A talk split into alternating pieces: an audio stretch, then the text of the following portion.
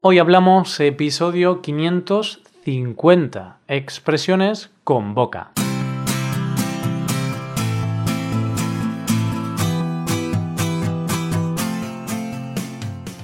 Bienvenido a Hoy Hablamos, el podcast para aprender español cada día. Ya lo sabes, publicamos nuestro podcast de lunes a viernes. Puedes escucharlo en iTunes, en Android o en nuestra página web y si quieres ver la transcripción, la hoja de trabajo de cada episodio y disfrutar de muchas otras ventajas, puedes visitar nuestra web hoyhablamos.com. Ahí podrás beneficiarte de cosas como un buscador avanzado de episodios, un lugar en el que votar los temas que te gustaría que se hicieran en el futuro, soporte premium y otras muchas ventajas. Además, si quieres hablar, pasar un rato de diversión y aprender cosas nuevas del español y de España, te damos la oportunidad de tener clases con nosotros. Vas a poder comprobar que puedes aprender o mejorar tu español como, cuando y donde quieras. Para el día de hoy hemos decidido hablar de la boca. No, no vamos a hablar del equipo de fútbol de Argentina. Eso lo dejamos para otro episodio. Para hoy queremos tratar algunas expresiones como en boca cerrada no entran moscas, quitar algo a alguien de la boca o a pedir de boca. Vamos a ver estas tres y algunas más. Como siempre te digo, coge lápiz y papel o cualquier cosa que tengas cerca porque empezamos. Hoy hablamos de expresiones con boca.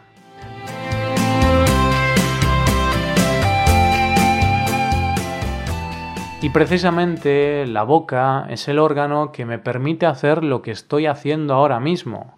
Es el órgano que me permite hablar algunas veces para decir cosas más interesantes y otras veces para decir otras cosas menos interesantes. Depende del día.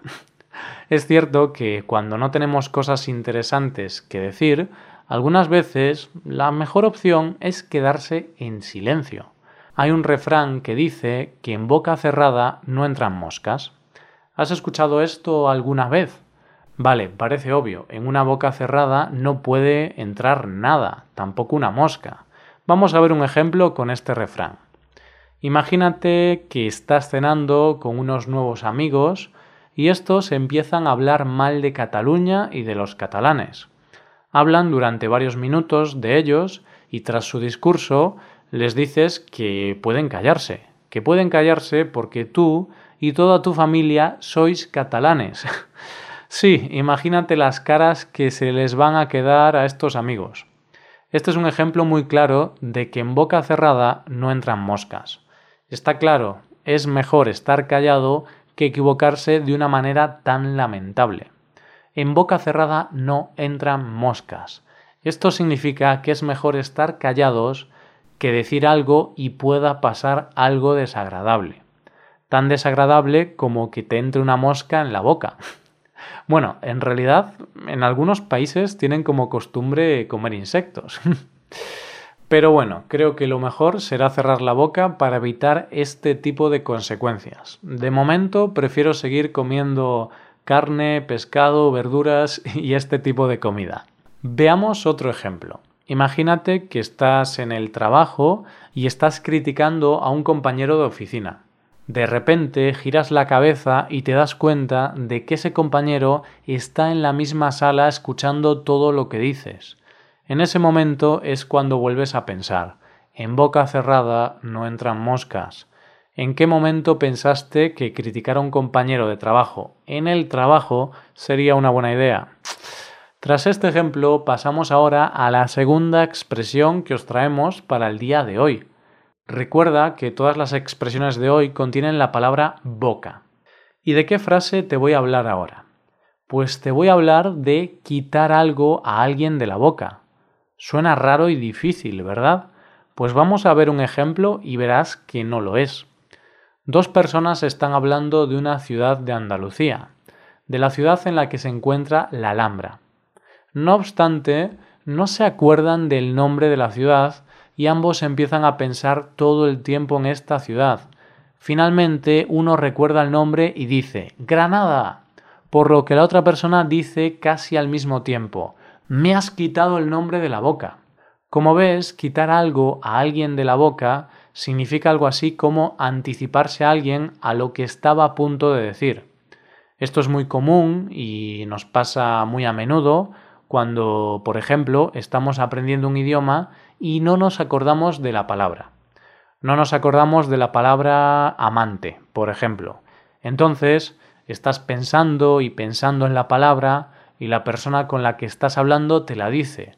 Ese momento es cuando quieres decir precisamente esto. Me has quitado la palabra de la boca. Da un poco de rabia, la verdad.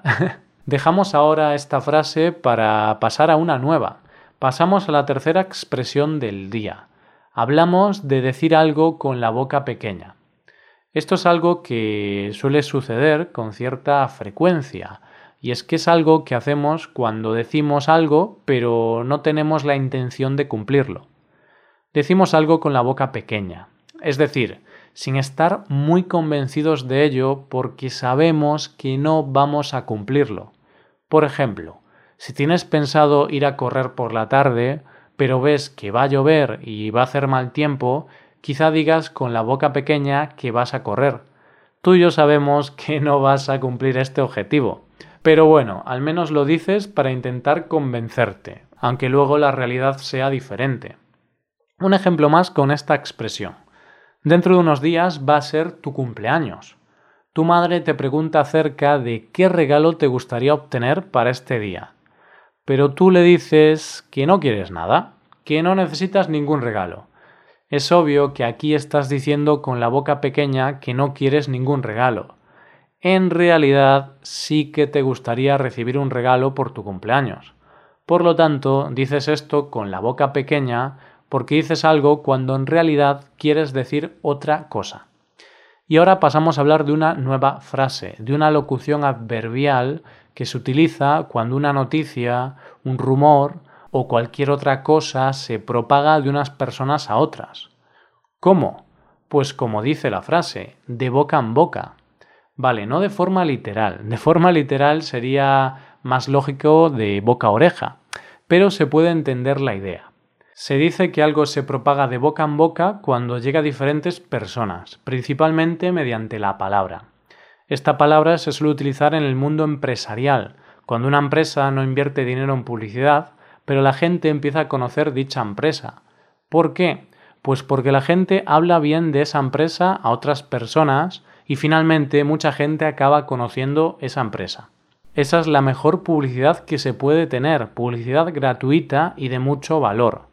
Por ejemplo, si vas a un nuevo restaurante, disfrutas de una buena comida y bebida, y a un buen precio, seguro que vas a recomendar este restaurante a tus conocidos.